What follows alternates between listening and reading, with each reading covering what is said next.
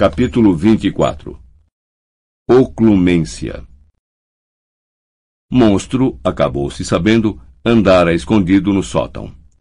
Sirius contou que o encontrara lá em cima, coberto de pó, sem dúvida procurando mais relíquias da família Black para esconder em seu armário. Embora Sirius parecesse satisfeito com essa história, Harry se sentiu inquieto. Monstro parecia estar mais bem-humorado quando reapareceu.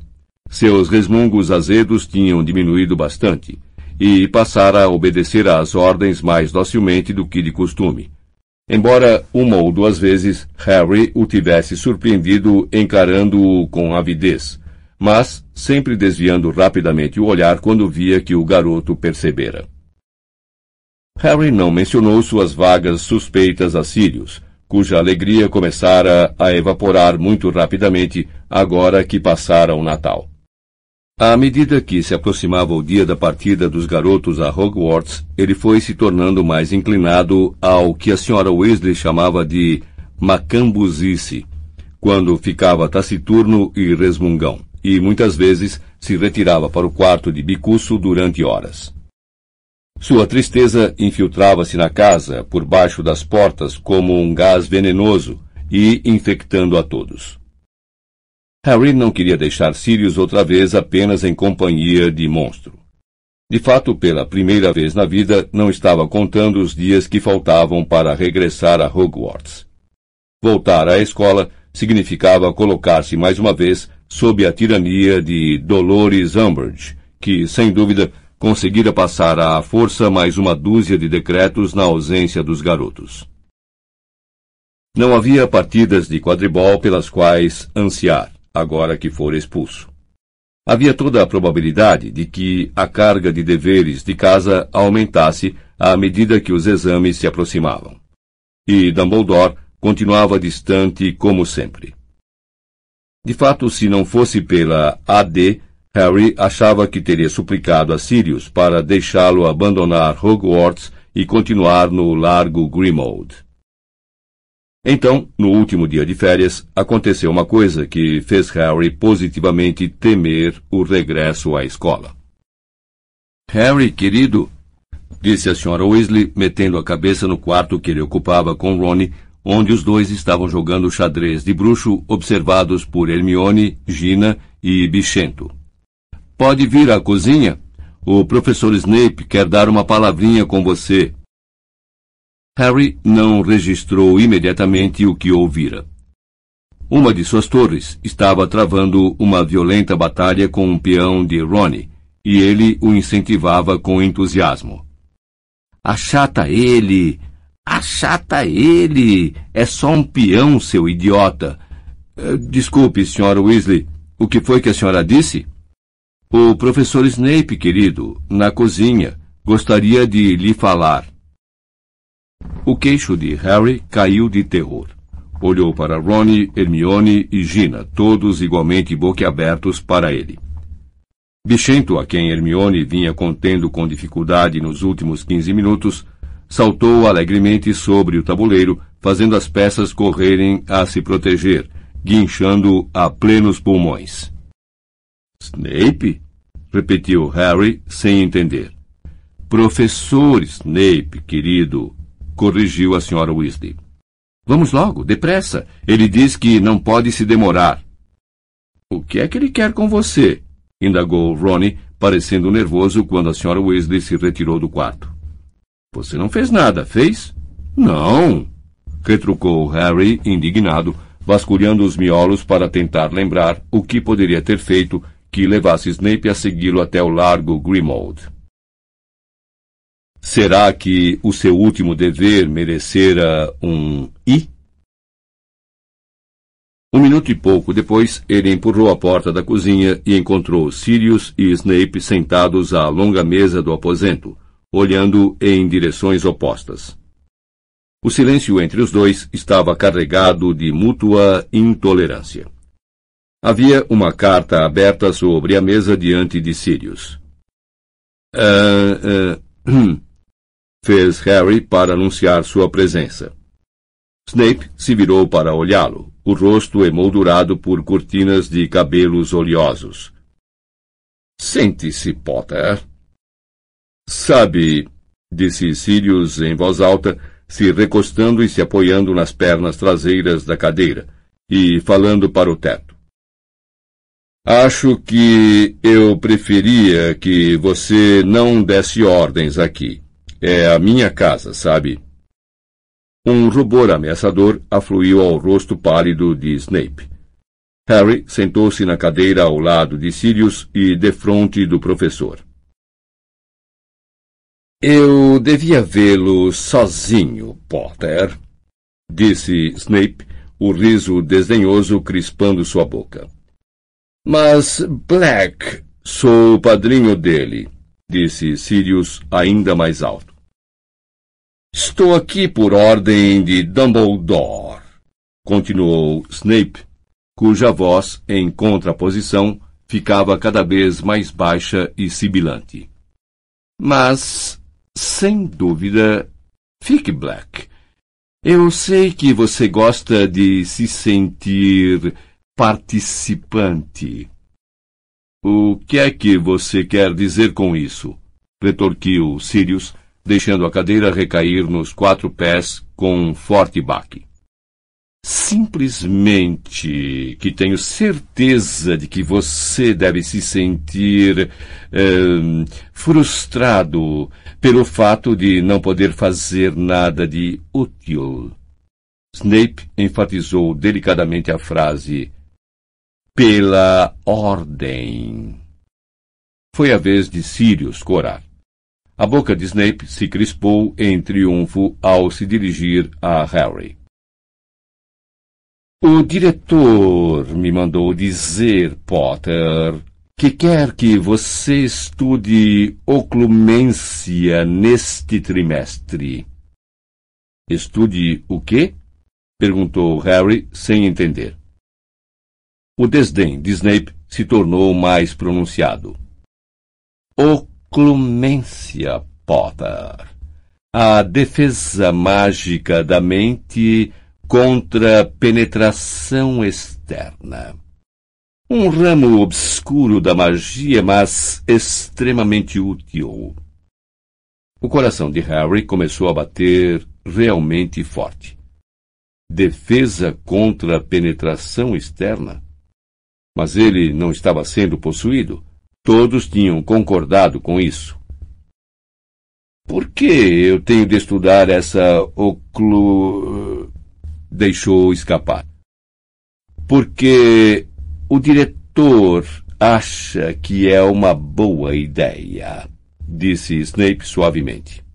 Você receberá aulas particulares uma vez por semana, mas não contará a ninguém o que está fazendo, muito menos a Dolores Umbridge.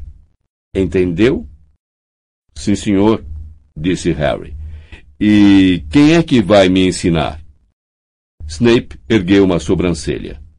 Eu, respondeu. Harry teve a terrível sensação de que suas entranhas estavam derretendo. Aulas extras com Snape. O que é que ele fizera para merecer isso? Olhou rápido para Sirius buscando apoio. Por que Dumbledore não pode ensinar ao Harry? perguntou Sirius agressivamente. Por que você? Porque suponho que seja uma prerrogativa do diretor delegar as tarefas menos agradáveis, disse Snape suavemente. Posso lhe garantir que não pedi esse encargo. Levantou-se. Espero você às seis horas da tarde na segunda-feira, Potter. Minha sala. Se alguém lhe perguntar, diga que está tomando aulas particulares de poções. Ninguém que tenha visto você em minhas aulas poderia negar que precisa de reforço. Ele se virou para ir embora, a capa preta de viagem se enfunando como uma cauda. Espere um momento, pediu Sirius, sentando-se mais reto na cadeira. Snape se virou para encarar os dois, desdenhoso. Estou com muita pressa, Black. Ao contrário de você, eu tenho um tempo limitado de lazer. Irei direto ao assunto, então, falou Sirius ficando em pé. Era bem mais alto do que Snape, que, Harry reparou, fechou um punho no bolso da capa, segurando sem dúvida o punho da varinha. Se eu souber que você está usando essas aulas de oclumência para infernizar a vida do Harry, terá de acertar contas comigo. Que comovente! debochou Snape. Mas você com certeza já notou que Potter se parece muito com o pai dele, não é? Já, respondeu Sirius com orgulho. Bom, então sabe que ele é tão arrogante que as críticas simplesmente resvalam nele, disse Snape com voz de seda. Sirius empurrou a cadeira bruscamente para o lado e contornou a mesa em direção ao outro, ao mesmo tempo em que puxava a varinha. Snape puxou a dele. Pararam se medindo, Sirius furioso, Snape calculista, seus olhos correndo da ponta da varinha para o rosto do oponente. Sirius! chamou Harry, mas o padrinho não pareceu ouvi-lo. Eu lhe avisei, ranhoso, disse Sirius, seu rosto a menos de meio metro do de Snape. Não me interessa se Dumbledore acha que você se regenerou. Eu sei que não. Ah! Então por que não diz isso a ele? sussurrou Snape. Ou tem medo de que ele não leve a sério o conselho de um homem que está há seis meses se escondendo na casa da mãe? Me diga, como anda Lúcio Malfoy ultimamente? Imagino que, encantado com o fato do seu cachorrinho de estimação estar trabalhando em Hogwarts, não? Por falar em cachorros, disse Snape mansamente. Você sabia que Lúcio Malfoy o reconheceu da última vez que arriscou uma escapulida? Ideia brilhante, Black. Deixar que o vissem em uma segura plataforma de trem. Arranjou uma desculpa irrefutável para nunca mais deixar o buraco em que se esconde, não? Sirius ergueu a varinha. Não! berrou Harry, pulando por cima da mesa para se interpor aos dois. Sirius, não! Você está me chamando de covarde? Berrou Sirius, tentando tirar Harry da frente, mas o garoto não se mexeu. Ora, eu suponho que sim. Harry, saia da frente! vociferou Sirius, empurrando-o para o lado com a mão livre. A porta da cozinha se abriu e toda a família Weasley mais Hermione entraram. Todos parecendo muito felizes, trazendo um orgulhoso Sr. Weasley vestindo um pijama e, por cima, uma capa de chuva. Curado! anunciou animadamente para todos na cozinha. Completamente curado! Ele e os outros Weasley ficaram paralisados à porta, contemplando a cena na cozinha, também suspensa, em que Sirius e Snape olhavam para a porta com as varinhas apontadas uma para a cara do outro e Harry imóvel entre os dois tentando separá-los. Pelas barbas de Merlin! exclamou o Sr. Weasley, o sorriso desaparecendo do rosto. O que é que está acontecendo aqui? Sirius e Snape baixaram as varinhas. Harry olhou de um para outro. Ambos tinham no rosto uma expressão de extremo desprezo. Contudo, a entrada repentina de tantas testemunhas pareceu tê-los chamado à razão.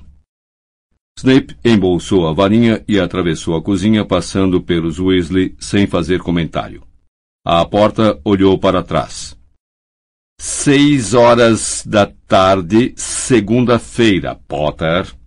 E foi-se embora. Sirius seguiu com um olhar mal-humorado, a varinha segura ao lado do corpo. O que é que estava acontecendo? Tornou a indagar o Sr. Weasley. Nada, Arthur, respondeu Sirius, ofegante como se tivesse acabado de correr uma longa distância. Só uma conversa amigável entre dois velhos amigos de escola.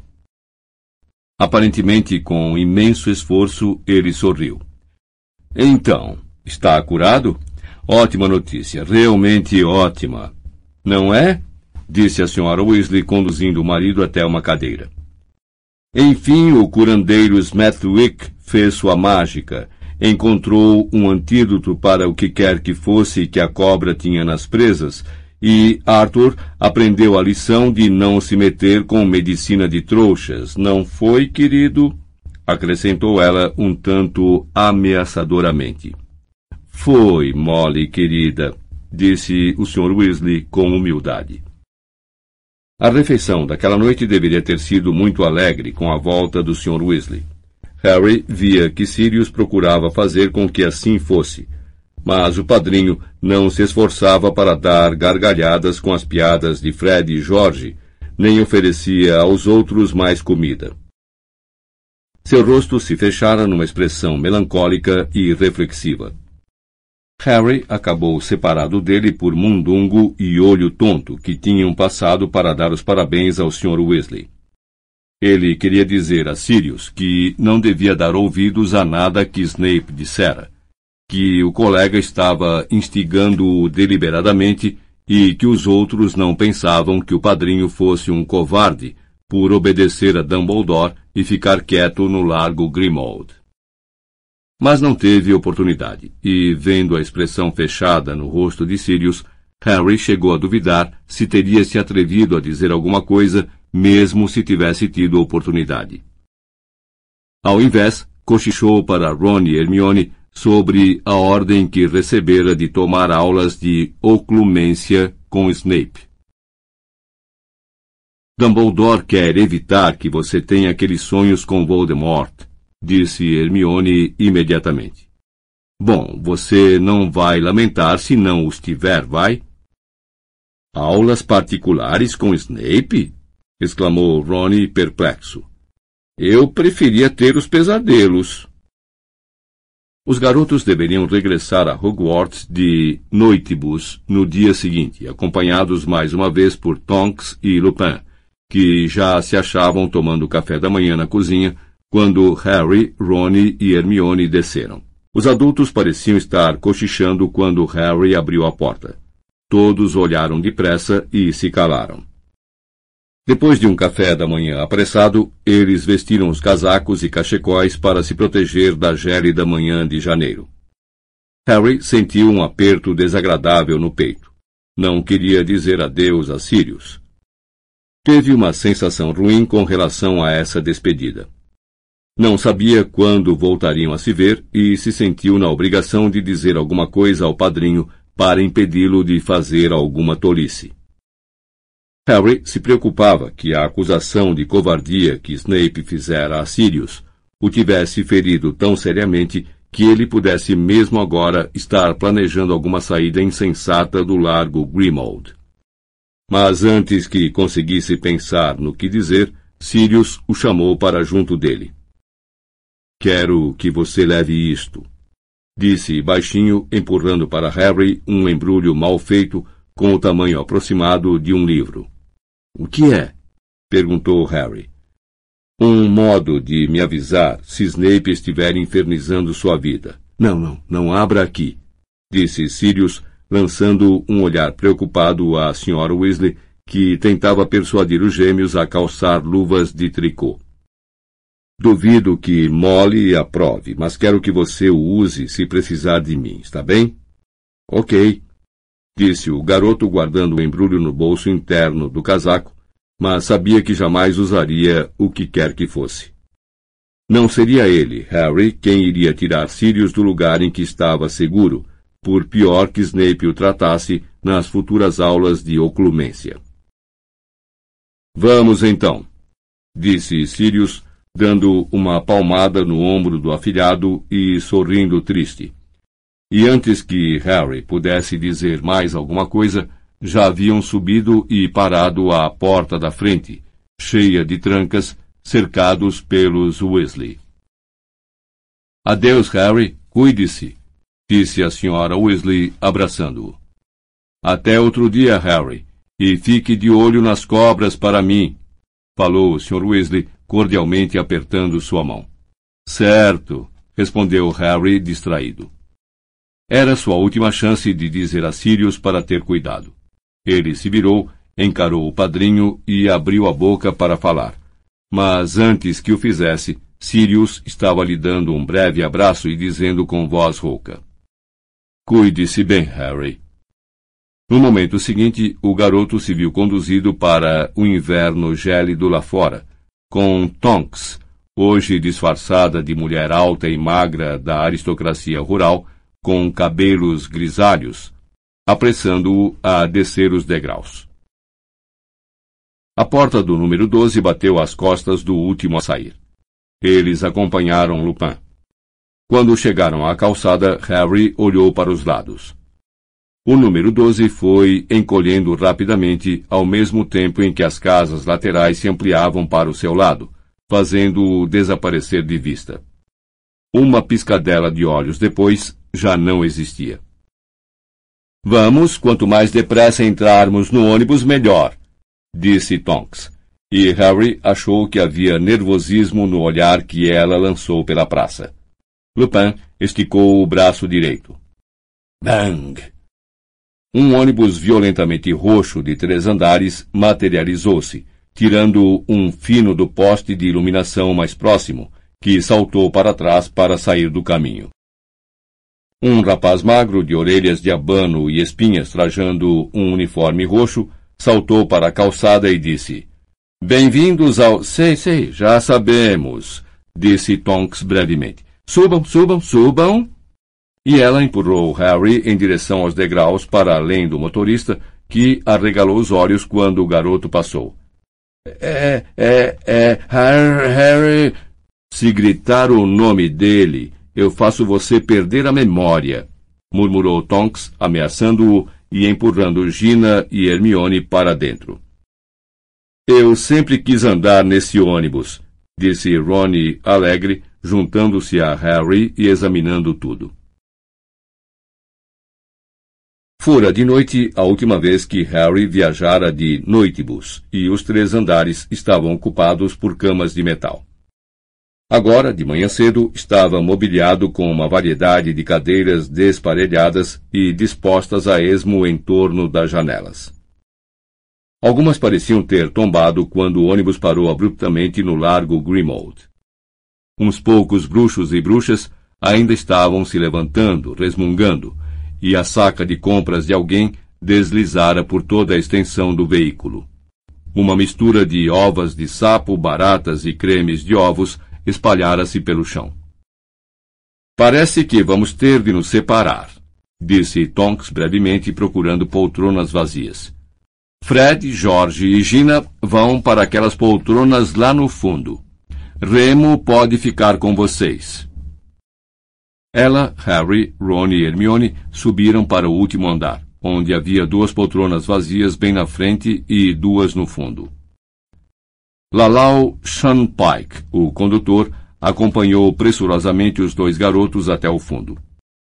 As cabeças se voltaram quando Harry passou, mas, ao se sentar, viu todos os rostos tornarem a virar para a frente.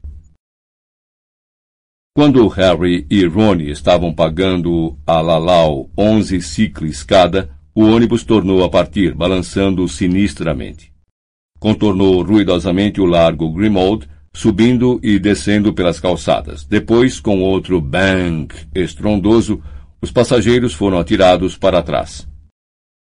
A poltrona de Ronnie virou, e Pichi, que estava em seu colo, saiu da gaiola voando espavorida, para a frente do ônibus, onde preferiu pousar no ombro de Hermione. Harry, que escapara de cair agarrando-se a uma arandela, espiou pela janela. O ônibus agora corria pelo que lhe pareceu ser uma rodovia.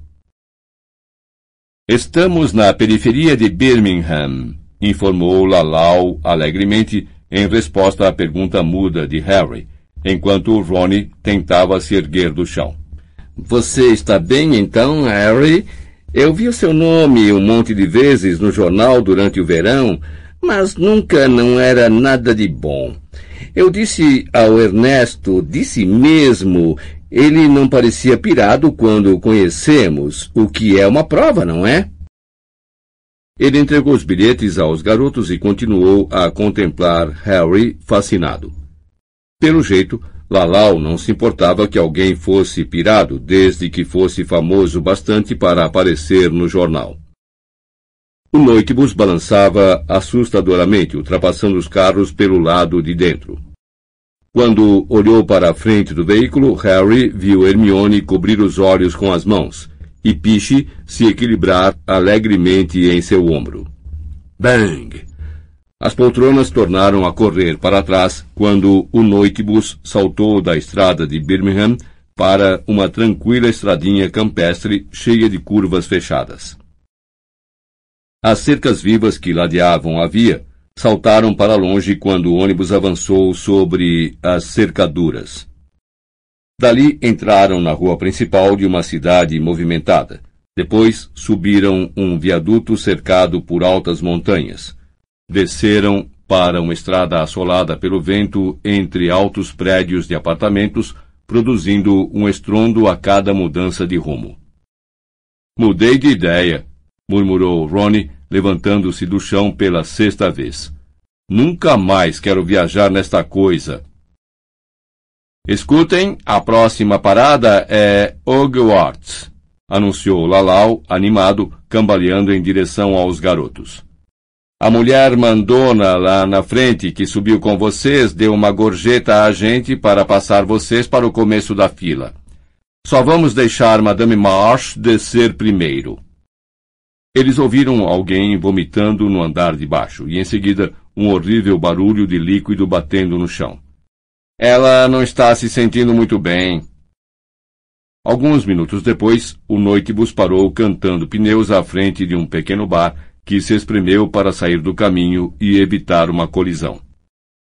Eles ouviram Lalau ajudando a pobre Madame Marsh a desembarcar do ônibus, e os murmúrios de alívio dos companheiros de viagem no segundo andar. O ônibus tornou a partir, ganhando velocidade até. Bang! E estavam rodando por uma Hogsmeade coberta de neve. Harry viu de relance o cabeça de javali na rua lateral, o letreiro com a cabeça cortada rangendo ao vento invernoso. Flocos de neve batiam na enorme janela dianteira do ônibus e finalmente pararam nos portões de Hogwarts. Lupin e Tonks ajudaram os garotos a desembarcar com a bagagem, e então desceram também para se despedir. Harry ergueu os olhos para os três andares do noitebus e viu todos os passageiros espiando-os com o nariz colado às janelas. Vocês estarão seguros quando entrarem, disse Tonks, lançando um olhar cauteloso para a estrada deserta. Um bom trimestre, ok? Cuidem-se bem, recomendou-lhes Lupin, apertando as mãos de todos e chegando a Harry por último. E escute. Ele baixou a voz enquanto os demais trocavam adeuses de último minuto com Tonks. Harry, eu sei que você não gosta de Snape, mas ele é um magnífico oclumente. E todos nós, inclusive Sirius, queremos que você aprenda a se proteger. Então, estude para valer, está bem? É, tá, disse Harry a custo, olhando para o rosto prematuramente enrugado de Lupin. Até mais, então. Os seis subiram penosamente a estrada escorregadia até o castelo, arrastando os malões. Hermione já estava falando em tricotar uns gorros para elfos antes de dormir. Harry olhou para trás quando chegaram às portas de carvalho da entrada. O noitibus já partira, e ele chegou a desejar, à vista do que o esperava na noite seguinte, que ainda estivesse a bordo. Harry passou a maior parte do dia seguinte com medo do anoitecer. Os dois tempos de poções pela manhã nada fizeram para dissipar sua agitação, pois Snape foi desagradável como sempre. Seu desânimo se acentuou porque os membros da AD o procuraram constantemente pelos corredores durante os intervalos das aulas, perguntando, esperançosos, se haveria reunião àquela noite. Avisarei a vocês, como de costume, quando marcar a próxima, repetiu Harry várias vezes. Mas não pode ser hoje à noite. Tenho que ir uh, a uma aula de reforço de poções. Você tem aula de reforço em poções? perguntou Zacarias com ar de superioridade, abordando-o no saguão de entrada depois do almoço. Puxa vida, você deve ser péssimo. Snape não costuma dar aulas particulares, ou costuma. Quando Zacarias se afastou com irritante vivacidade, Ronnie acompanhou-o de cara feia. Devo azará-lo? Ainda dá para acertar daqui, disse, erguendo a varinha e mirando entre as espáduas de Zacarias. Deixa para lá, disse Harry, deprimido. É o que todos vão pensar, não é? Que sou realmente bur... Oi, Harry, disse uma voz às suas costas. Ele se virou e deparou com Show. Ah! exclamou, seu estômago dando um salto desconfortável. Oi. Vamos estar na biblioteca, Harry, disse Hermione com firmeza, agarrando Ronnie acima do cotovelo e arrastando-o em direção à escadaria de mármore. Teve um bom Natal? perguntou Cho. Nada mal. O meu foi muito tranquilo. Por alguma razão, ela parecia um pouco encabulada. Ah, tem outro passeio a Hogsmeade no mês que vem. Você viu o aviso? Que? Ah, não. Ainda não dei uma olhada no quadro de avisos desde que cheguei. Tem. No dia dos namorados. Certo, respondeu Harry, se perguntando por que ela estava dizendo isso. Bom, suponho que você queira. Só se você quiser disse ela, ansiosa. Harry arregalou os olhos. Estivera a ponto de dizer: Suponho que você queira saber quando é a próxima reunião da AD. Mas a resposta dela não parecia se encaixar.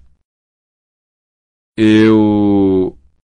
Uh, ah, tudo bem se você não quiser, retrucou ela, parecendo mortificada. Não se preocupe. Eu. Eu vejo você por aí. Ela se afastou. Harry ficou parado olhando, seu cérebro trabalhando freneticamente. Então a ficha caiu. Show! Ei, show! Correu atrás da garota, alcançando-a na subida da escadaria de mármore. Ah, você quer ir comigo a Hogsmeade no dia dos namorados? Ah, quero, respondeu ela, corando e sorrindo. Certo. Bom, então está combinado, disse Harry, e sentindo que, enfim, o dia não seria uma perda total, ele virtualmente saiu aos pulos até a biblioteca para apanhar Ronnie e Hermione antes das aulas da tarde. Às seis da tarde, no entanto, nem o clarão de ter conseguido convidar Shou Shang para sair foi suficiente para desanuviar a sensação agourenta que se intensificava a cada passo que Harry dava em direção à sala de Snape. Parou à porta ao chegar, desejando estar em qualquer outro lugar. Então, tomando fôlego, bateu e entrou. A sala sombria estava forrada de estantes ocupadas por centenas de frascos de vidro em que flutuavam pedaços viscosos de plantas e bichos, em várias poções coloridas. A um canto havia um armário cheio de ingredientes, o qual Snape certa vez acusara Harry, com razão, de assaltar. Mas a atenção do garoto foi atraída para a escrivaninha, onde uma bacia rasa de pedra gravada com runas e símbolos estava iluminada por um círculo de luz projetado por velas. Harry reconheceu-a na mesma hora. Era a penseira de Dumbledore. Perguntando-se o que estaria tal objeto fazendo ali, ele se sobressaltou ao ouvir a voz fria de Snape saindo das sombras. Feche a porta, Potter. Harry obedeceu, com a horrível sensação de estar se fechando em uma prisão. Quando se virou, Snape se deslocara para a luz e apontava silenciosamente para a cadeira diante de sua escrivaninha. Harry se sentou e o professor também, seus olhos frios e negros fixando-se no aluno sem piscar, a antipatia gravada em cada linha do seu rosto. Muito bem, Potter. Você sabe por que está aqui. O diretor me pediu para lhe ensinar oclumência. Só espero que você se mostre mais competente nisso do que em poções. Certo, concordou Harry brevemente.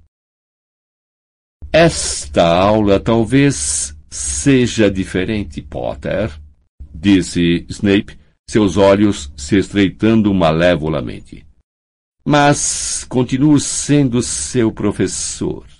E, portanto, você me chamará sempre de senhor ou de professor. Sim, senhor. Vamos à oclumência. E agora?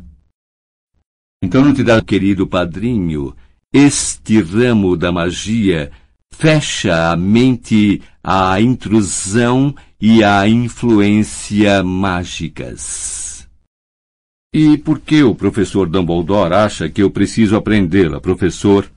perguntou Harry, encarando Snape diretamente nos olhos e imaginando se receberia uma resposta. Snape mirou por um momento e em seguida disse com a voz carregada de desprezo. Certamente até você poderia ter chegado à resposta sozinho, não, Potter? O Lorde das Trevas é excepcionalmente competente em legilimência. Que é isso, professor?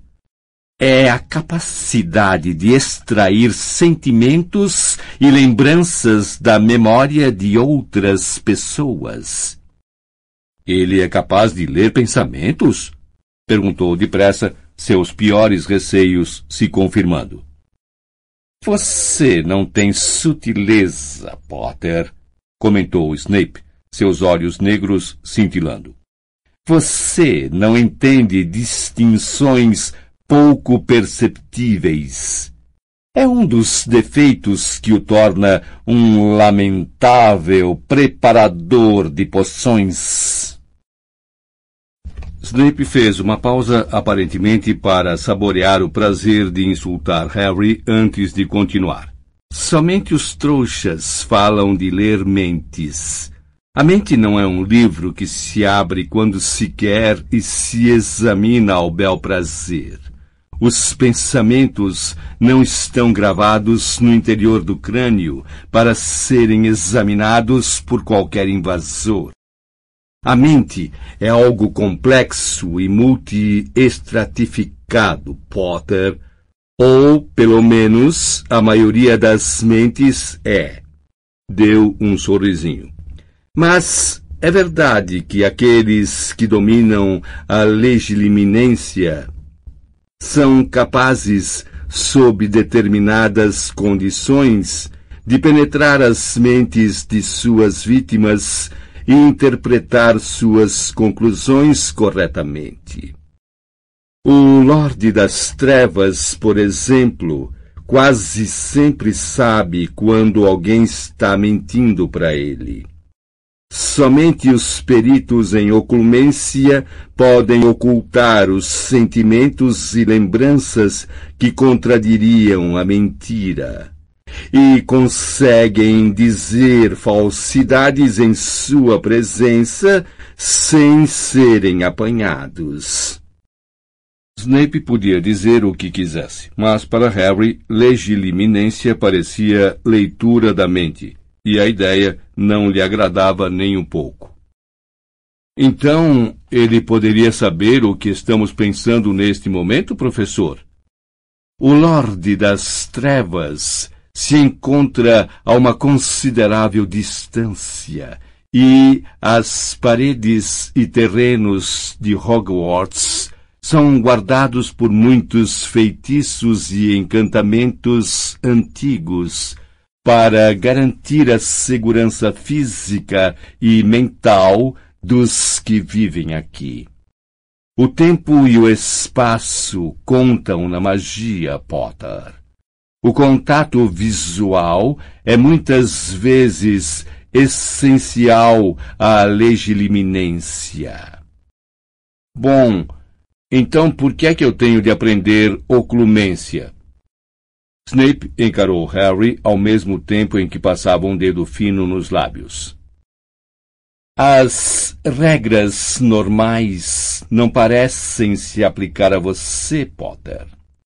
A maldição que não conseguiu matá-lo parece ter forjado algum tipo de ligação entre você e o Lorde das Trevas.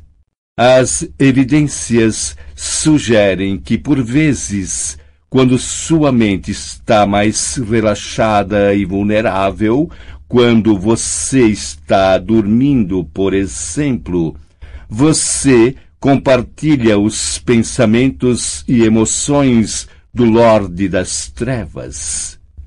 O diretor acha que é desaconselhável que isto continue a acontecer e quer que eu lhe ensine como fechar a mente ao Lorde das Trevas. O coração de Harry batia acelerado agora. Nada disso fazia sentido. Mas por que o professor Dumbledore quer fazer isso parar? Perguntou inesperadamente. Não gosto muito, mas tem sido útil, não? Quero dizer, eu vi a cobra atacar o Sr. Weasley e se não tivesse visto, o professor Dumbledore não poderia ter salvado a vida dele, poderia? Professor. Snape encarou Harry durante uns minutos, ainda passando o dedo nos lábios. Quando tornou a falar, foi devagar e decididamente, como se pesasse cada palavra. Pelo que parece, o Lorde das Trevas não tinha tomado consciência dessa ligação entre você e ele até muito recentemente. Parece que você sentia as emoções dele e partilhava seus pensamentos sem ele saber. Contudo, a visão que você teve pouco antes do Natal a da cobra com o Sr. Weasley? Não me interrompa, Potter, disse Snape em tom ameaçador. Como eu ia dizendo, a visão que você teve pouco antes do Natal representou uma incursão tão poderosa nos pensamentos do Lorde das Trevas. Eu vi de dentro da cabeça da cobra e não da dele. Acho que acabei de lhe dizer para não me interromper, não foi, Potter? Mas Harry não se importou que Snape estivesse aborrecido. Pelo menos parecia estar chegando ao fundo dessa história. Sentara mais para frente na cadeira, de modo que, sem perceber, estava encarrapitado na borda, tenso como se estivesse prestes a voar. Como é possível eu ter visto através dos olhos da cobra, se são os pensamentos de Voldemort que estou partilhando? Não pronuncie o nome do Lorde das Trevas, ralhou Snape. Fez-se um silêncio desagradável. Os dois se encararam por cima da penseira. O professor Dumbledore diz o nome dele, contestou Harry calmamente. Dumbledore é um bruxo extremamente poderoso, murmurou Snape. Embora ele possa se sentir seguro em usar o nome, os demais. Ele esfregou o braço esquerdo, aparentemente sem perceber, no lugar em que Harry sabia que a marca negra estava gravada a fogo em sua pele. Eu só queria saber, recomeçou Harry, se esforçando para falar com polidez. Porque você parece ter visitado a mente da cobra. Porque era onde o Lorde das Trevas estava naquele determinado momento, vociferou Snape. Estava possuindo a cobra na hora. Então você sonhou que estava dentro dela também. E vou. Ele percebeu que eu estava ali?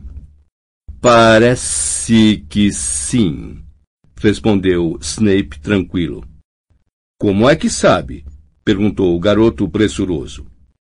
Essa é a suposição do professor Dumbledore ou já lhe pedi disse Snape, empertigado na cadeira, os olhos apertados.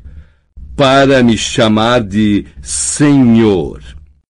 Sim, senhor, disse Harry impaciente. Mas como é que o senhor sabe? É suficiente que nós saibamos, disse Snape cortando a conversa. O importante é que o Lorde das Trevas agora tem consciência de que você está conseguindo ter acesso aos seus pensamentos e emoções. Ele também deduziu que o processo provavelmente pode ser invertido, ou seja, percebeu que talvez possa acessar os seus pensamentos e emoções. E ele poderia tentar me levar a fazer coisas perguntou Harry. Professor, acrescentou precipitadamente. Poderia, respondeu Snape em tom aparentemente frio e desinteressado. O que nos traz de volta à oclumência. Snape puxou a varinha do bolso interno das vestes e Harry se enrijeceu na cadeira. Mas o professor meramente a ergueu e apontou para a raiz dos seus cabelos oleosos. Quando a retirou, escorreu uma substância prateada da têmpora à varinha, como um grosso fio de teia de aranha, que se partiu quando ele a afastou e caiu graciosamente na penseira, onde girou branco prateada, nem gasosa nem líquida. Mais duas vezes, Snape levou a varinha à têmpora e depositou a substância prateada na bacia de pedra. Depois, sem oferecer nenhuma explicação para os seus gestos, apanhou a penseira com cuidado, removeu-a para uma prateleira fora do caminho e voltou a encarar Harry com a varinha em posição. Levante-se e apanhe sua varinha, Potter. Harry obedeceu, se sentindo nervoso. Os dois se encararam por cima da escrivaninha. Você pode usar sua varinha para tentar me desarmar ou para se defender de qualquer outra maneira que consiga pensar. E o que é que o senhor vai fazer? perguntou Harry, acompanhando a varinha de Snape com os olhos, apreensivo. Vou tentar penetrar sua mente, disse Snape mansamente. Vamos ver até que ponto você resiste. Me disseram que você já demonstrou aptidão para resistir à maldição Impérios. Você vai descobrir que precisará de poderes semelhantes para resistir. Em guarda agora. Legilimens Snape atacara antes de Harry se aprontar, antes mesmo que tivesse começado a recorrer a qualquer força para resistir. A sala flutuou diante dos seus olhos e desapareceu. Imagem após imagem perpassou sua mente em alta velocidade, como um filme de cinema mudo, tão vívido que o cegava para o ambiente ao redor. Tinha cinco anos e observava Duda andar na nova bicicleta vermelha, e seu peito explodia de inveja. Tinha nove anos e Estripador, o bulldog, acuava-o em uma árvore, e os Dursley riam muito embaixo no jardim. Estava sentado e tinha na cabeça o chapéu seletor, que lhe dizia que poderia ter êxito na Sonserina. Hermione estava deitada na ala hospitalar, o rosto coberto por grossos pelos negros. Cem dementadores avançavam contra ele à margem do lago escuro. Shou Shang se aproximava dele embaixo do ramo de visgo. Não, disse uma voz na cabeça de Harry quando a lembrança de Shaw se tornou mais nítida. Você não está assistindo a isto. É uma lembrança íntima. Sentiu uma dor aguda no joelho. A sala de Snape reaparecera e ele se viu caído no chão. Um dos joelhos batera dolorosamente na perna da escrivaninha do professor. Ele ergueu os olhos para Snape, que baixara a varinha e esfregava o punho. Havia um feio vergão ali, como uma marca de queimadura. Você teve intenção de produzir uma azaração ferreteante? perguntou Snape calmamente. Não, respondeu Harry com rancor, erguendo-se do chão. Achei que não, retorquiu Snape com desprezo. Você me deixou penetrar longe demais. Perdeu o controle. O senhor viu tudo o que eu vi? perguntou Harry, inseguro se queria ouvir a resposta. Vislumbres, disse Snape, crispando os lábios. A quem pertencia o cachorro? A minha tia Guida, murmurou Harry, odiando Snape. Bom, para uma primeira tentativa não foi tão ruim quanto poderia ter sido, disse o professor, erguendo novamente a varinha. Você conseguiu finalmente me paralisar, embora tenha desperdiçado tempo e energia gritando. Precisa se manter concentrado. Me repila com o seu cérebro e não precisará recorrer à varinha. Estou tentando, disse Harry zangado. Mas o senhor não está me dizendo como fazer. Tenha modos, Potter, disse Snape ameaçador. Agora quero que feche os olhos. O garoto lançou-lhe um olhar zangado antes de obedecer. Não lhe agradava a ideia de ficar parado ali, de olhos fechados, enquanto Snape o encarava, segurando uma varinha.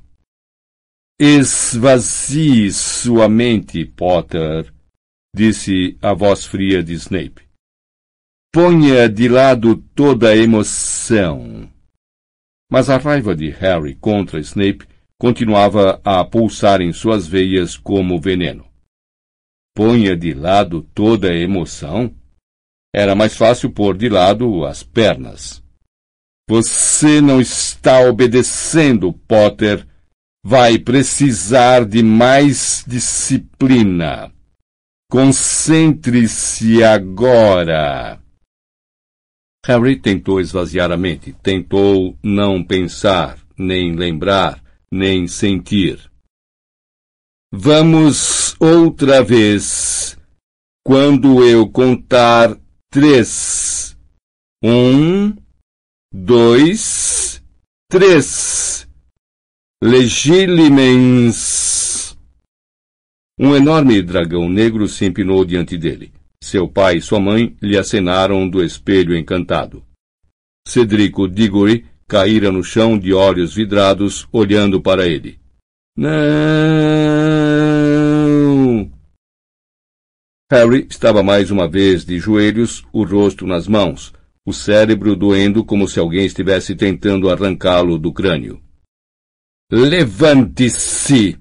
mandou Snape com rispidez. Levante-se! Você não está tentando, não está fazendo esforço algum. Está me deixando acessar lembranças de que tem medo. Está me dando armas. Harry tornou a se levantar, seu coração batendo descontrolado, como se tivesse realmente acabado de ver Cedrico morto no cemitério. Snape estava mais pálido do que o normal e mais zangado, embora não tão zangado quanto Harry. Eu estou me esforçando, disse entre os dentes. Eu o mandei se esvaziar de emoções. É? Bom, estou achando difícil neste momento, vociferou Harry.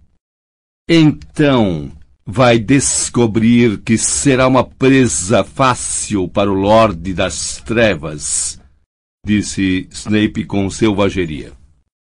Tolos que têm orgulho em mostrar seus sentimentos, que não sabem controlar suas emoções, que chafurdam em lembranças tristes e se deixam provocar com tanta facilidade. Em outras palavras, gente fraca não tem a menor chance contra os poderes dele. Ele penetrará sua mente com uma facilidade absurda, Potter. Eu não sou fraco, disse Harry em voz baixa, a fúria agora perpassando-o de tal modo que achou que poderia atacar Snape dali a pouco. Então prove! Domine-se! falou Snape com violência. Controle sua raiva Discipline sua mente. Vamos tentar outra vez. Preparar? Agora. Legilimens. Ele observava o tio Walter pregar a fenda que havia na porta para cartas. Cem dementadores atravessavam o lago da escola em sua direção. Ele estava correndo por uma passagem sem janelas com o Sr. Weasley. Se aproximaram da porta preta e simples no fim do corredor. Harry esperava que entrassem, mas o Sr. Weasley o desviou para a esquerda. Desceram um lance de escadas de pedra. Eu sei! Eu sei! Estava novamente de quatro no chão da sala de Snape a cicatriz formigando incomodamente. Mas a voz que saíra de sua boca era triunfante. Ele se levantou e deparou com Snape encarando-o de varinha levantada. Parecia que, desta vez, Snape suspendera o feitiço antes mesmo de Harry sequer tentar repeli-lo. Que aconteceu então, Potter? Perguntou, observando o garoto atentamente. Eu vi, me lembrei, ofegou Harry. Acabei de perceber. Perceber o quê? perguntou Snape asperamente. Harry não respondeu imediatamente. Ainda estava saboreando o momento da ofuscante percepção enquanto esfregava a testa. Andava sonhando havia meses com um corredor sem janelas que terminava em uma porta trancada, sem se dar conta de que era um lugar real. Agora, revivendo a lembrança, entendeu que todo o tempo estivera sonhando com o corredor pelo qual correra com o Sr. Weasley no dia 12 de agosto, quando se dirigiam apressados para os tribunais no Ministério. Era o corredor que levava ao Departamento de Mistérios, e era onde o Sr. Weasley estivera na noite em que a cobra de Voldemort o atacara.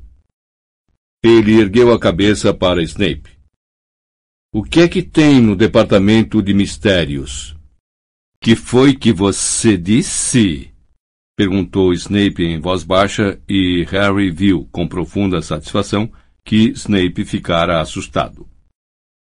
Eu perguntei O que é que tem no Departamento de Mistérios, professor? repetiu Harry. E por que? perguntou Snape lentamente. Você perguntaria isso? Porque, disse Harry, observando-o atentamente para ver sua reação.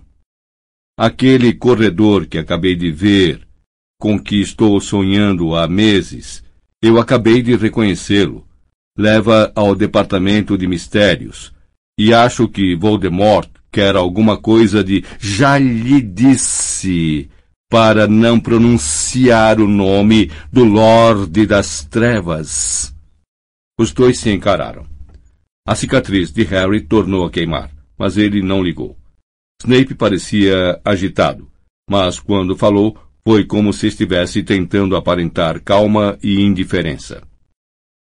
Há muitas coisas no departamento de mistérios, Potter. Poucas das quais você entenderia, e nenhuma das quais é da sua conta. Estou sendo claro? Está, respondeu Harry, ainda esfregando a cicatriz que doía cada vez mais. Quero você aqui à mesma hora na quarta-feira. Continuaremos a trabalhar então. Ótimo, disse Harry. Ele estava desesperado para sair da sala de Snape e se reunir a Rony e Hermione. Você deve esvaziar sua mente de toda a emoção antes de dormir.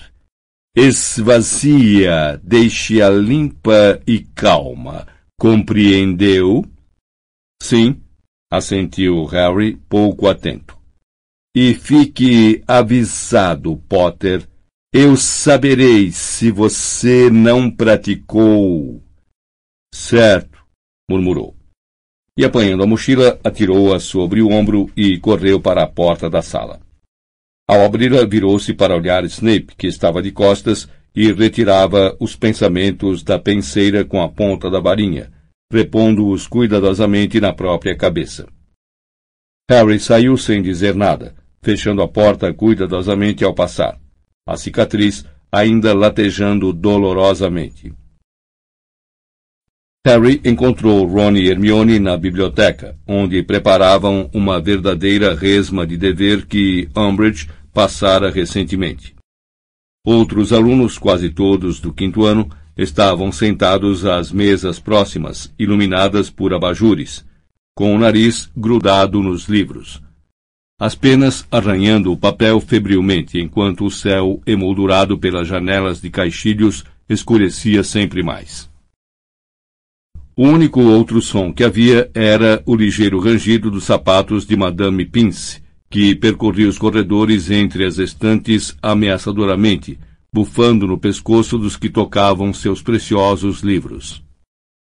Harry sentia arrepios. Sua cicatriz ainda doía. Sentia-se quase febril. Quando se sentou defronte a Ron e a Hermione, viu seu reflexo na janela. Estava muito branco e a cicatriz parecia mais visível do que o normal. Como foi? sussurrou Hermione, e então com um ar preocupado. Você está bem, Harry? Tô. Ótimo. Não sei. Respondeu, impaciente, fazendo careta quando tornou a sentir uma pontada na cicatriz. Escutem. Acabei de compreender uma coisa. E contou aos dois o que acabara de ver e deduzir. Então. Então você está dizendo, sussurrou Ronnie quando Madame Pince passava rangendo o sapato, que a arma, a coisa que você sabe quem está procurando, está no Ministério da Magia? No Departamento de Mistérios. Tem de estar, cochichou Harry. Vi a porta quando seu pai me levou à audiência nos tribunais, e decididamente é a mesma que ele estava guardando quando a cobra o mordeu. Hermione deixou escapar um suspiro longo e lento. Claro, sussurrou. Claro o quê? perguntou Ronnie meio impaciente. Ronnie, pare e pense. Estúrgio Podmore estava tentando passar por uma porta no Ministério da Magia. Deve ter sido a mesma. Seria coincidência demais. Como é que o Estúrgio estava tentando arrombar a porta se ele está do nosso lado? perguntou Rony. Bom, não sei, admitiu Hermione. É meio estranho. Então, o que é que tem no Departamento de Mistérios? perguntou Harry a Rony. Seu pai alguma vez disse alguma coisa? Eu sei que eles chamam as pessoas que trabalham lá de inomináveis, disse Ronnie franzindo a testa. Porque ninguém parece saber realmente o que elas fazem. Um lugar esquisito para guardar uma arma. Não é nada esquisito. Faz absoluto sentido, retrucou Hermione. Deverá ser alguma coisa ultra secreta que o Ministério está desenvolvendo, imagino. Harry, você tem certeza de que está se sentindo bem? Harry acabara de correr as duas mãos com força pela testa, como se estivesse tentando passá-la a ferro.